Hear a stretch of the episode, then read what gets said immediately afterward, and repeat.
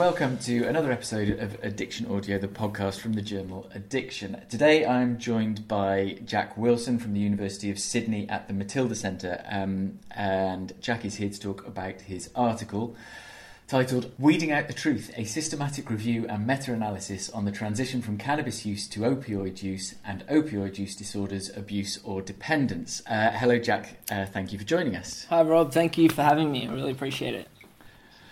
Um, so your article um, really focuses in on the gateway hypothesis about um, which suggests that people who use um, less risky drugs, let's say like cannabis, will then in later life go on to use um, drugs such as heroin, and that's the specific relationship you looked at. Why is the gateway hypothesis such an important um, hypothesis to look at? I guess first to put it into context of my PhD, um, my thesis uh, focuses on the impact of cannabis use among those with opioid use disorder. And typically, the first relationship between use of these two substances is a sequential one, whereby cannabis use is usually initi- initiated prior to the use of opioids. But more generally, research into the transition from cannabis use to more harmful substances, such as opioids, has been one of the most widely discussed theories in all of substance use research. Um, it, it's it's influenced policy um, and and healthcare, um, and and our understanding of um, of substance use, um, and the it's sort of the idea that people begin using substances that are deemed less harmful, such as cannabis, before progressing on to those more harmful substances, such as opioids. And the use of these less harmful substances somehow increases the odds of more harmful substances. Um, it's increasingly relevant today because we have seen an increase in opioid related harm in many countries over the past two decades, um, particularly due to non medical use of prescription opioids. Meanwhile, we are currently witnessing changes in cannabis policy worldwide, making cannabis products more accessible than ever before. Um, so, with this in mind, there is an urgent need to understand um, the risks involved in cannabis use, one of which may be the potential progression onto more harmful substances such as opioids. So, it's sort of kind of taken that as a given that there is this gateway effect, um, but but what is the evidence for it? And that's what we sort of aim to find out. So you conducted a systematic review and meta-analysis, collecting all the evidence um, that might support this gateway hypothesis. Uh, so, I mean, ultimately, what did you find? Is is there an association between earlier life cannabis use and later life heroin use or opioid dependence? Yeah. so uh, after pulling the results together from those uh, six studies. Um, those using cannabis were more than twice as likely to initiate non medical uh, use of opioids um, relative to those who had never used cannabis. And people who had used cannabis were also more than twice as likely to develop an opioid use disorder, abuse, or dependence compared to people who had never used cannabis. Um, as for whether it, it's a sort of causal relationship, it's difficult to say. Um, although um, a sensitivity analysis suggests that our findings were robust against unmeasured confounding.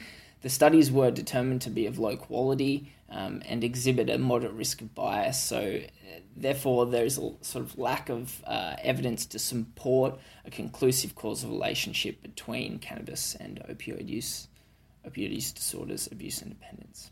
I think one of the things that surprised me um, about about your study was like you say, this is a very it's a very common debate about um, about the gateway hypothesis. Uh, it's been going on for a long time, and a lot of people talk in a very kind of confident uh, way that it either exists or doesn't exist.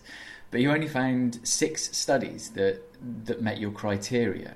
Um, did did that surprise you? Yeah, that that did surprise us actually, um, especially considering, as you said, the the magnitude at which this topic is discussed, um, and for such a long time. Um, it's been sort of um, deeply embedded into to policy and um, pop culture. Um, we've heard things such as reefer madness, um, popular quotes like uh, "a joint today is a junkie tomorrow."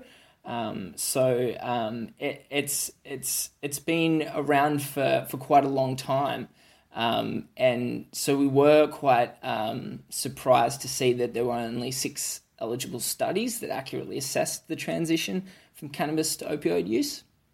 Um, and at full text stage, in terms of the ineligible studies, um, many, many articles did not ascertain whether cannabis use was used prior to opioids, um, rather assuming an order where cannabis was used first.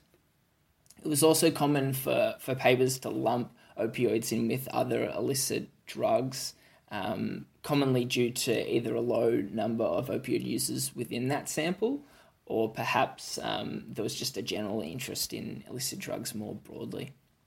So you talked there about um, the need to establish a causal relationship that, that, that cannabis um, use came before the opioid use.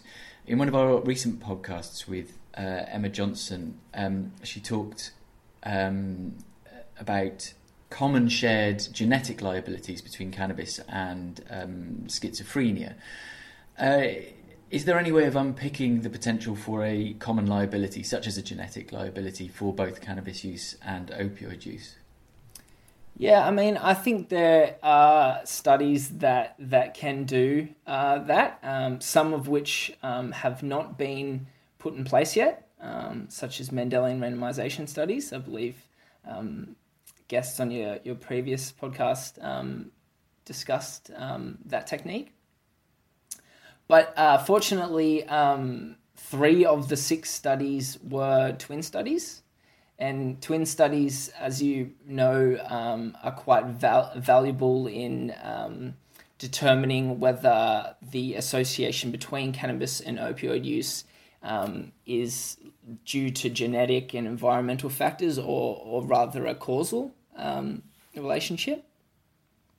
Um, and if there is a causal relationship, we may expect, if there is a causal link between cannabis and opioid use, we may expect that among twin pairs discordant for cannabis use, those using cannabis would be more likely to initiate opioid use and develop problematic patterns of opioid use compared to the twin who didn't use cannabis. And that's because there's a large degree of genetic and environmental overlap. The cannabis use is the only distinguishing factor. So if it was if there was that causal link between cannabis and opioid use, we would expect the cannabis using twin to to be more likely to use opioids. In terms of our findings, um, revealed that among zy- diazygotic twin pairs, so those that uh, share on average 50% of the genetic material, um, among those dizygotic twin pairs discordant for early cannabis use, they, they were more than twice as likely to transition to opioid use. But this was not the case for monozygotic twins who share uh, 100% of their genetic material.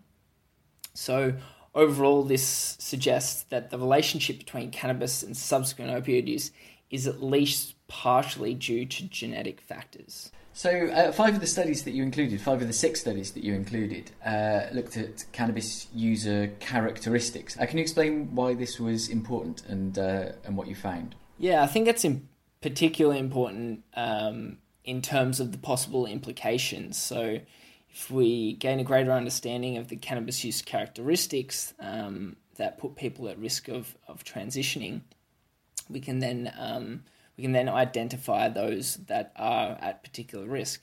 Um, so, for instance, one of the studies reported slightly greater odds of initiating uh, opioid use given prior cannabis use among males. Um, another uh, two of the studies found that the odds of initiating opioid use does not differ according to whether cannabis use was used at uh, uh before the age of 18 or, or after the age of 18 which is quite counterintuitive of what we previously be- believed um, early age cannabis to be a risk factor. Um, but it's also important to to remember that these are single findings from single uh, from a few studies, um, so the findings should be interpreted um, with caution. One of the other things uh, that I found really interesting was you used um, uh, e-values mm. uh, to identify the potential for hidden confounders. Can you explain a little bit more about those? I'd, I'd not come across that before. Yeah, I mean, well, how long do we have? Uh, it's I'll, I'll, I'll, do my best, um, but two minutes, two minutes or under. So, an e value is a way of measuring um, how vulnerable an effect size is to potentially unmeasured confounding. Um, and for instance, in our case, unmeasured confounding could be anything from uh, family history of substance use disorders um, or severity of cannabis use. So anything, any of those factors that will likely influence the the likelihood of transitioning from cannabis to opioid use. Specifically, the E value is an estimate of the minimum strength of an association that an unmeasured confounding variable would need to have with both the exposure and the outcome to fully account for the association between cannabis and opioid use. Now, to tell you a bit more about how what we did in our study, um, once we calculated those e values for each of the effect sizes, we discussed our results in terms of the median e value. So the median e value for the likelihood of transitioning from cannabis to opioid use was 4.77. Now, this means for at least half the studies, and I say half the studies because I'm talking about the median e value, so remember that. So, this means for at least half of the studies, if an unmeasured confounding variable had an odds ratio of at least 4.77 uh, with both cannabis and opioid use, the opioid cannabis relationship would be fully explained by uh, confounding.